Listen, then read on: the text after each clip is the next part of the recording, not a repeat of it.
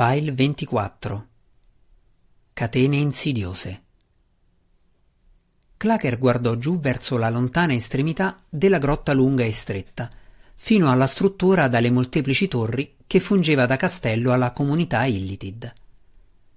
Benché la sua vista fosse scarsa, l'orrore uncinato poteva distinguere le forme tozze che arrancavano intorno al castello di roccia e poteva chiaramente udire il suono dei loro arnesi.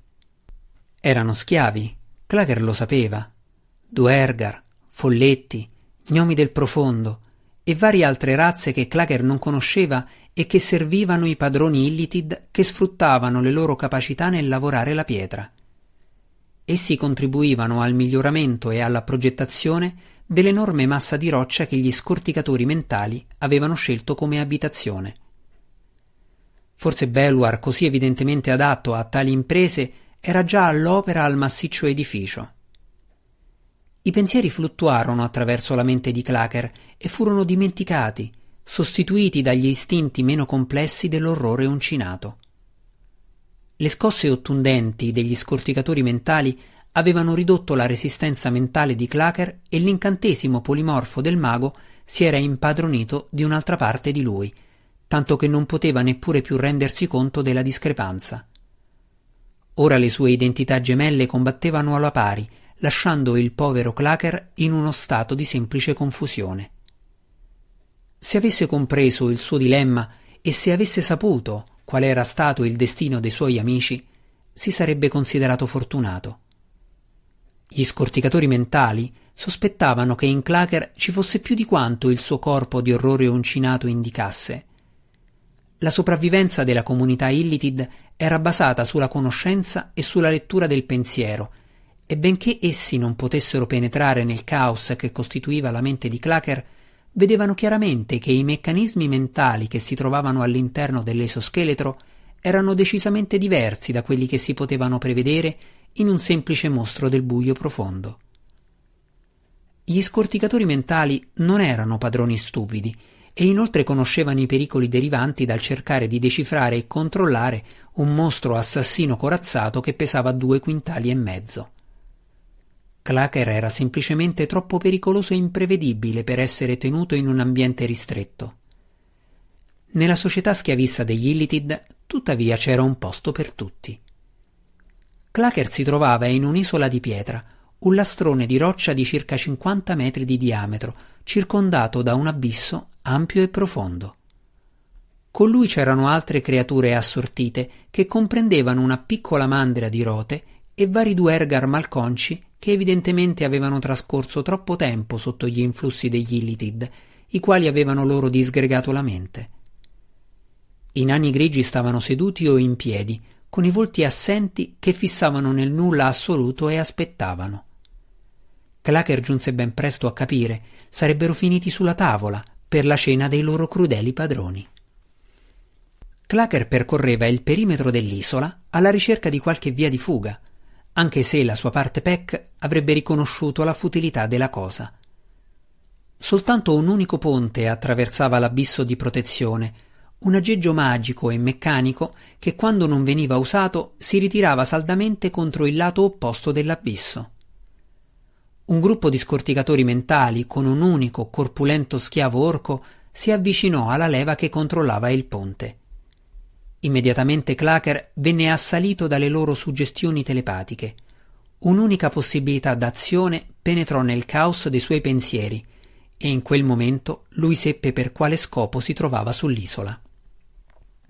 Doveva essere il pastore del gregge degli scorticatori mentali, volevano un nano grigio e una rote, e lo schiavo pastore si mise obbedientemente all'opera. Nessuna delle due vittime oppose alcuna resistenza. Clacker torse coscienziosamente il collo al nano grigio, poi, non altrettanto coscienziosamente, fracassò il cranio della rote. Intuì che gli Ilitid erano soddisfatti e quest'idea gli provocò delle strane emozioni, tra cui prevaleva un senso di appagamento. Sollevando entrambe le creature, Clacker si diresse verso la gola per porsi di fronte al gruppo di Illitid.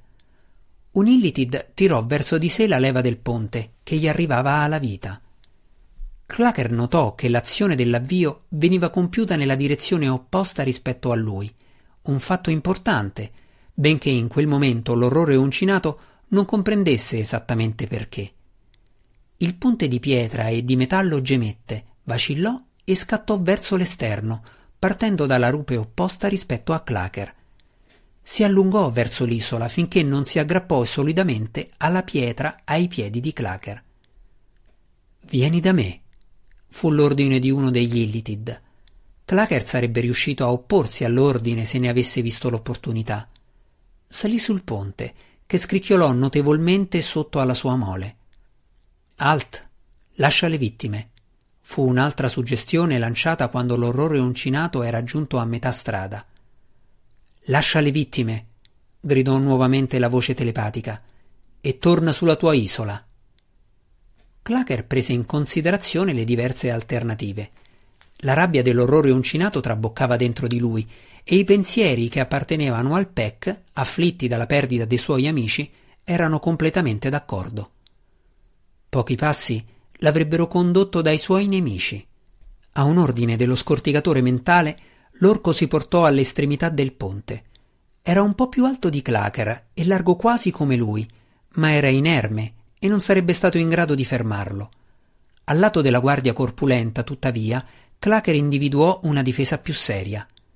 Lilithid, che aveva tirato la leva per attivare il ponte, vi si trovava ancora accanto e con una mano, una strana appendice a quattro dita, prima la stringeva e poi la lasciava con gesto impaziente. Clacker non sarebbe riuscito ad attraversare la parte restante e a oltrepassare l'orco che lo bloccava prima che il ponte gli rotolasse via di sotto, lasciandolo cadere inevitabilmente in fondo all'abisso. Con riluttanza l'orrore uncinato pose le vittime sul ponte e tornò all'isola di pietra. L'orco uscì immediatamente e recuperò il nano e la rote morti per i suoi padroni. Allora Lilithid tirò la leva e in un batter d'occhio il ponte magico scattò all'indietro attraverso la gola, lasciando Clacker nuovamente bloccato. Mangia, ordinò uno degli Illitid.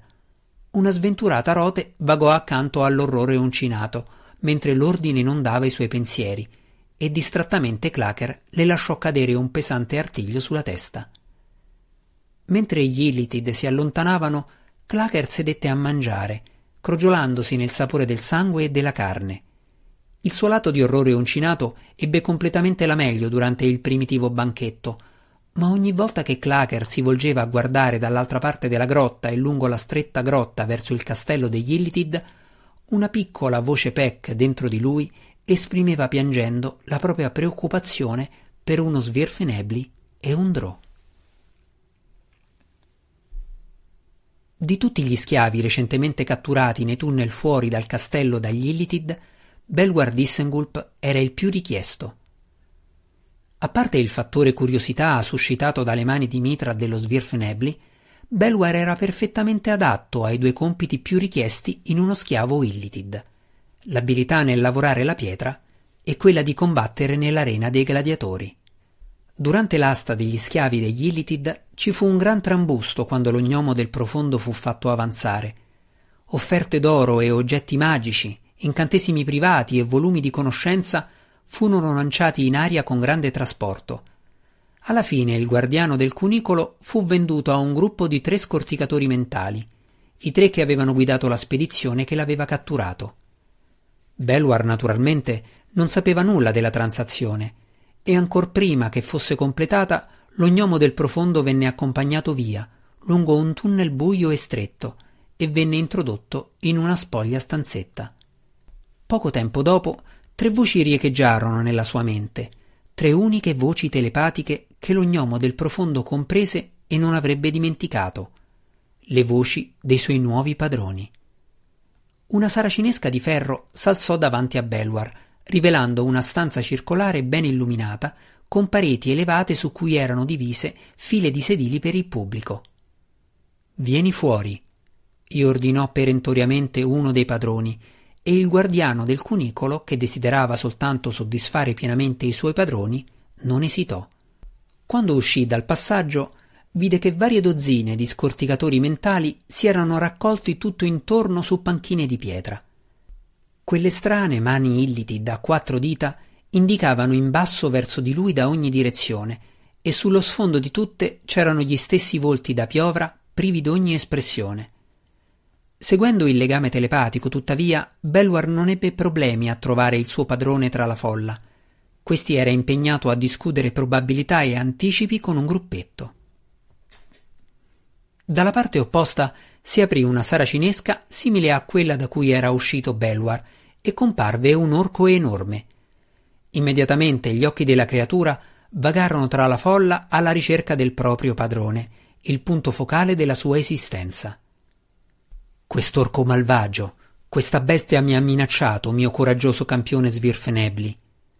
Poco dopo giunse l'incoraggiamento telepatico del padrone di Belwar, quando tutte le scommesse furono portate a termine. Distruggilo per me.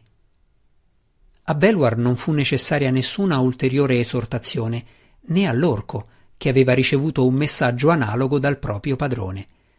I gladiatori corsero l'uno verso l'altro furiosamente, ma mentre l'orco era giovane e piuttosto stupido, Belwar era un abile veterano con una certa esperienza. Rallentò all'ultimo momento e rotolò di lato. L'orco, cercando disperatamente di dargli un calcio mentre poneva fine alla sua carica, inciampò impercettibilmente. Fu sufficiente. La mano a martello di Belwar andò a frantumare il ginocchio dell'orco con uno schianto che risuonò con la stessa forza del fulmine di un mago. L'orco barcollò in avanti, piegandosi in due, e Belwar diresse la sua mano a piccone contro il grasso posteriore del nemico. Mentre il mostro gigantesco inciampava lateralmente, perdendo l'equilibrio, Belwar si gettò ai suoi piedi, facendolo cadere sulla pietra. Il guardiano del cunicolo si alzò in un istante, balzò sul gigante prono e si mise a corrergli addosso dirigendosi verso la testa. L'orco si riprese con sufficiente rapidità e afferrò lo svirfenebli per la parte anteriore del farsetto, ma proprio mentre il mostro stava per scagliare lontano il suo piccolo avversario pestifero, Belwar affondò profondamente la mano a piccone nel petto della creatura. Ululando di rabbia e di dolore, lo stupido orco continuò nel suo lancio e Belwar fu scagliato via. La punta acuminata del piccone non mollò la presa e l'impeto con cui era stato lanciato lo gnomo del profondo aprì un ampio squarcio nel petto dell'orco che si rotolò e agitò, liberandosi finalmente della crudele mano di Mitral. Un ginocchio enorme colse Belwar nel sedere, lanciandolo contro la pietra ad alcuni metri di distanza. Il guardiano del cunicolo si rialzò in piedi dopo alcuni brevi rimbalzi, stordito e dolorante, ma ancora con l'unico desiderio di soddisfare il suo padrone. Lo Svirfenebli udì l'esultanza silenziosa e le grida telepatiche di ogni Illitid nella stanza, ma un richiamo penetrò attraverso il frastuono mentale con precisa chiarezza. Uccidilo, ordinò il padrone di Belwar. Belwar non esitò. Ancora lungo disteso sulla schiena, l'orco si stringeva il petto, cercando invano di arrestare il flusso del suo sangue vitale. Probabilmente le ferite che aveva già riportato si sarebbero rivelate fatali, ma Belwar era lungi dall'essere soddisfatto. Quest'essere malvagio aveva minacciato il suo padrone. Il guardiano del cunicolo caricò direttamente verso la parte superiore della testa dell'orco con la mano a martello tesa davanti a sé. Tre rapidi pugni ammorbidirono il cranio del mostro, poi il piccone vi affondò per il colpo mortale. L'orco condannato si contrasse selvaggiamente negli ultimi spasmi della vita, ma Belwar non provò alcuna pietà. Aveva soddisfatto il suo padrone, in quel momento per il guardiano del cunicolo nient'altro in tutto il mondo aveva importanza. Su tra il pubblico, l'orgoglioso padrone del campione Svirfenebli raccolse quanto gli era dovuto in oro e bottiglie di pozioni. Soddisfatto al pensiero di aver fatto un affare con l'acquisto di questo schiavo, Lillitid si volse a guardare Belwar, che continuava a menar colpi sul cadavere e a maciullarlo. Pur divertendosi a osservare il nuovo campione giocare selvaggiamente, Lillitid si affrettò a inviargli un messaggio affinché cessasse. L'orco morto, dopo tutto, faceva a sua volta parte della scommessa. Non aveva senso rovinare la cena. Nel cuore del castello Illitid si ergeva un'enorme torre, una stalagmite gigantesca cava e scolpita per ospitare i membri più importanti di quella strana comunità. L'interno della smisurata struttura di pietra era circondato da terrazze e scalinate a spirale e ogni livello ospitava vari scorticatori mentali. Ma era proprio la stanza più bassa, priva di elementi ornamentali e circolare, che conteneva l'essere più importante di tutti, il cervello centrale. Questo ammasso di carne privo d'ossa e pulsante misurava sei metri di diametro e legava la comunità degli scorticatori mentali in una simbiosi telepatica. Il cervello centrale rappresentava l'insieme composito della loro coscienza, l'occhio mentale che proteggeva le loro cavità esterne e che aveva udito le grida d'allarme dell'Illitid della città Drò, molte miglia a est. Per gli Illitid della comunità, il cervello centrale era il coordinatore della loro intera esistenza e praticamente il loro Dio. Perciò soltanto a pochissimi schiavi era consentito l'accesso all'interno di questa torre speciale, prigionieri con dita sensibili e delicate che potevano massaggiare l'essere divino degli Illitid e lenirlo con morbide spazzole e fluidi caldi. Drisdo Urden faceva parte di questo gruppo. Il Drow era inginocchiato sull'ampia passerella che circondava la stanza, allungava le mani per accarezzare la massa amorfa, sentendo ciò che le faceva piacere e ciò che la contrariava. Quando il cervello si turbava, Drist sentiva gli acuti formicolii e la tensione dei tessuti venati. Allora massaggiava con maggiore vigore, riportando alla serenità il suo amato padrone. Quando il cervello era soddisfatto, Drist era soddisfatto. Nient'altro in tutto il mondo aveva importanza. Il Drò ribelle aveva trovato il suo scopo nella vita. Drisdo Urden era sistemato. Quella è stata una cattura estremamente proficua, disse lo scorticatore mentale nella sua voce scialba ultraterrena. La creatura teneva in mano le pozioni che aveva vinto nell'arena. Gli altri due Illitid agitarono le mani a quattro dita, professandosi d'accordo. Campione dell'arena, osservò telepaticamente uno di loro. E attrezzato per scavare, aggiunse il terzo a voce alta. Un'idea entrò nella sua mente e di conseguenza fu percepita dalla mente degli altri. Forse per scolpire? I tre Illitid guardarono dall'altra parte della stanza dove era iniziato il lavoro per una nuova area da trasformare. Il primo Illitid agitò le dita e gorgogliò. Ci sarà tempo per riservare lo Svirfenebli a tali umili compiti. Ora deve vincere altre pozioni per me. Una cattura estremamente proficua. Come tutti quelli presi nell'imboscata, disse il secondo. L'orrore uncinato si occupa della mandria, spiegò il terzo. E il Drò si occupa del cervello, gorgogliò il primo. L'ho notato mentre salivo nella nostra stanza. Si rivelava un ottimo massaggiatore per il piacere del cervello e a beneficio di noi tutti. E c'è questo, disse il secondo mentre uno dei suoi tentacoli scattava fuori per richiamare l'attenzione del terzo. Il terzo Illitid mostrò una statuina d'onice. Magica? si chiese il primo. Proprio così, replicò mentalmente il secondo, collegata al piano astrale. Una pietra dell'entità, credo. L'hai convocata? chiese il primo a voce alta. Insieme gli altri Illitid strinsero le mani, il segnale degli scorticatori mentali che significava no. Potrebbe trattarsi di un nemico pericoloso, spiegò il terzo. Abbiamo ritenuto prudente osservare l'animale nel proprio piano prima di convocarlo. Saggia decisione, convenne il primo. Quando andrete? Immediatamente, disse il secondo. E tu vuoi accompagnarci? Il primo Illitid strinse i pugni poi mostrò la bottiglia della pozione.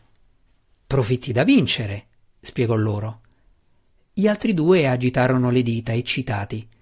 Poi, mentre il loro compagno si ritirava in un'altra stanza per contare le sue vincite, loro sedettero in comode poltrone imbottitissime e si prepararono per il viaggio. Fluttuarono insieme, lasciando i loro corpi a riposare nelle poltrone. Salirono lungo il legame della statuina fino al piano astrale che nel loro stato astrale essi percepivano come una cordicella d'argento. Ora si trovavano al di là della grotta dei loro compagni, al di là delle pietre e dei rumori del piano materiale, fluttuavano nella vasta serenità del mondo astrale. Qui c'erano pochi suoni a parte la nenia continua del vento astrale. Qui inoltre non c'era alcuna struttura solida, nessuna nei termini del mondo materiale, dato che la materia veniva definita in gradazioni di luce. Gli Illitid si staccarono dalla cordicella argentea della statuina mentre si avvicinavano al completamento della loro ascesa astrale. Avrebbero fatto il loro ingresso nel piano accanto all'entità della grande pantera, ma non così vicino da renderla consapevole della loro presenza. Naturalmente gli Illitid non erano ospiti accolti favorevolmente, dato che praticamente erano disprezzati da ogni creatura, indipendentemente dal piano in cui viaggiassero. Giunsero pienamente nel loro stato astrale senza incidenti ed ebbero scarsi problemi a individuare l'entità rappresentata dalla statuina. Gwenvivar scattava velocemente attraverso una foresta di luce stellare all'inseguimento dell'entità dell'alce, continuando il ciclo all'infinito. L'alce, non meno magnifico della pantera, balzava e scattava in equilibrio perfetto e con grazia inconfondibile. L'alce e Gwenvivar avevano rappresentato fino in fondo questa scena un milione di volte e l'avrebbero rappresentata ancora un milione di milioni di volte. Questi erano l'ordine e l'armonia che regolavano l'esistenza della pantera, che in definitiva regolavano i piani in tutto l'universo. Alcune creature, tuttavia, come gli abitanti dei piani inferiori e come gli scorticatori mentali che ora osservavano la pantera da lontano, non potevano accettare la semplice perfezione di tale armonia e non erano in grado di capire la bellezza di questa caccia eterna. Mentre osservavano la meravigliosa pantera impegnata nella rappresentazione della propria esistenza, gli unici pensieri degli Ilitid si concentravano su come avrebbero potuto usare il felino nel modo più vantaggioso.